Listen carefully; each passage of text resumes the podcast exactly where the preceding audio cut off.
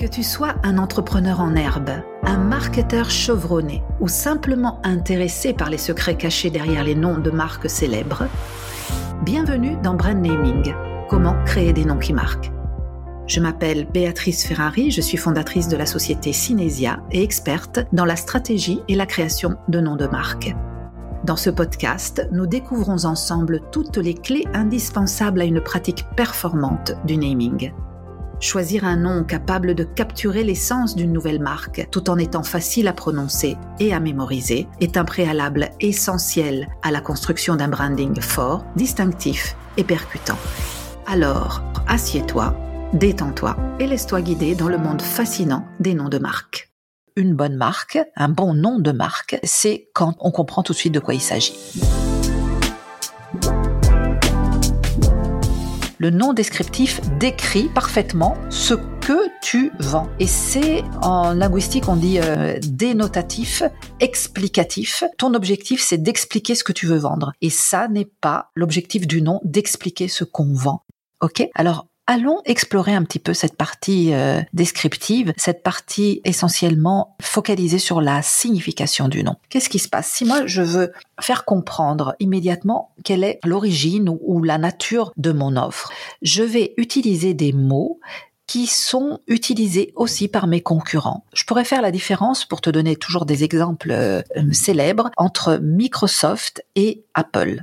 Microsoft et encore, il faut que j'y pense. En tout cas, ça, ça provient de microcomputer and software. C'est la fusion de deux parties de mots qui ont donné Microsoft. Et l'objectif du nom était d'expliquer. Alors, première euh, question que je te pose, c'est est-ce que tu t'es jamais posé la question de la signification réelle de ce nom? Sans doute pas. C'est là encore, je te dis que c'est secondaire de savoir vraiment la signification. Et deuxièmement, si tu compares à Apple, quel est le nom qui te paraît le plus séduisant, impliquant, invitant par rapport au monde de la marque qu'il construit? Voilà, ça c'est ces deux éléments que tu peux te poser si tu as un nouveau nom à faire. Si tu as un nouveau nom, mettons que tu, veuilles lancer une marque de produits pour les cheveux, très probablement instinctivement, tu voudras utiliser cheveux, soins, bien-être, enfin toute une série de mots qui en réalité sont utilisés par tous tes concurrents.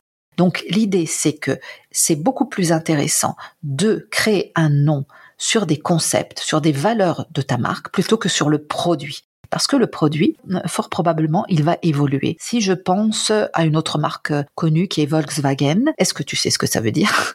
Donc je vais te le dire. Volkswagen, ça veut dire Volks peuple, Wagen voiture, et c'est né comme euh, voiture pour le peuple. Ce qui se passe, c'est que c'était le nom d'un produit et c'est devenu un nom de marque qui contient énormément de produits.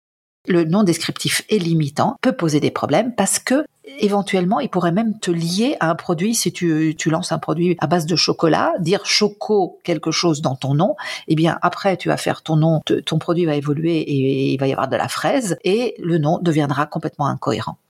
C'est ce que j'appelle le caractère des noms de marque ou des noms de produits. Hein. Je ne parle pas seulement des noms de premier niveau, mais aussi des noms de produits en dessous d'une marque. Le nom descriptif, il est très facile à comprendre parce que tu vas dire euh, chocobon par exemple, hein, c'est du bon chocolat, et il est très facile à choisir parce que tu as la sensation qu'il est logique, mais fort probablement il aura une personnalité banale parce qu'il va ressembler à d'autres noms équivalents sur le marché, et donc il sera plus faible au niveau commercial, plus faible au niveau juridique parce que une autre chose qui est importante de découvrir, c'est que quand tu utilises des noms descriptifs du produit ou de l'activité, ce sont en général des mots que tu ne peux pas défendre au niveau juridique parce qu'ils appartiennent à toutes les personnes qui euh, travaillent dans le même secteur et ils sont aussi plus faibles au niveau de la capitalisation de la valeur de ta marque.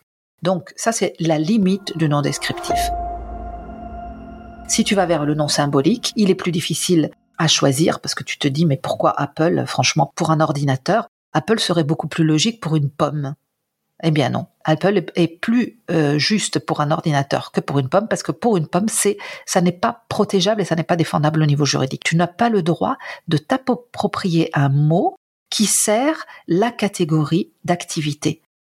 L'idée, c'est la limite des noms descriptifs, c'est que d'une part, tu créeras des noms qui ressemblent à tous les autres noms du secteur. Va dans un, linéaire de supermarché au milieu des, biscuits au chocolat, tu verras qu'il y a plein de biscuits au chocolat qui contiennent choco dedans. D'ailleurs, cette idée d'être dans le linéaire du supermarché n'est pas mal du tout parce que tu peux te rendre compte aussi du contexte. Quand tu choisis un nouveau nom, il faut toujours t'imaginer le contexte dans lequel ton produit va être visible sur le marché. Tu t'imagines dans ton linéaire de supermarché, tu es au milieu des biscuits au chocolat. Tu vois bien que sur tous les packaging, il y a des biscuits et du chocolat. Donc ça n'a aucun intérêt de mettre choco dans le nom. C'est beaucoup mieux d'avoir un nom qui va dire, euh, plutôt pépito. Voilà, pépito, ça ne dit pas du tout chocolat et pourtant c'est au chocolat. C'est écrit partout que c'est au chocolat, donc tu n'as pas besoin de le mettre dans, dans le nom. Ça, c'est la limite. En plus, euh, bon, donc euh, c'est faible au niveau juridique, c'est pas distinctif au niveau commercial. Si tu choisis un nom comme Pépito, pourra être unique sur ton linéaire et sans le risque de ressembler aux autres noms. Une autre chose, je dirais, une limite du nom descriptif, c'est que bien souvent, quand tu décris dans ta langue, eh ben dans la langue du voisin, ce sera pas compréhensible. Donc, euh, les noms descriptifs ont beaucoup plus de limites au niveau géographique que les noms symboliques.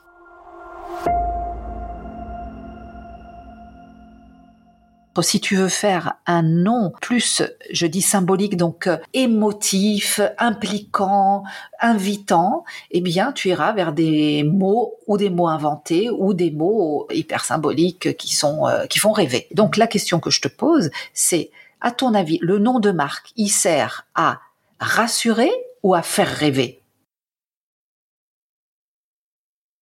Parce que si tu vas expliquer, ça veut dire que tu as envie de, rassurer ton client euh, sur euh, ton offre. Par contre, si tu vas de l'autre côté vers le rêve, c'est que tu as envie d'inviter ton client dans un voyage. En général, c'est ce que veut faire la marque. La marque, c'est un voyage. L'explication, elle vient à travers la communication.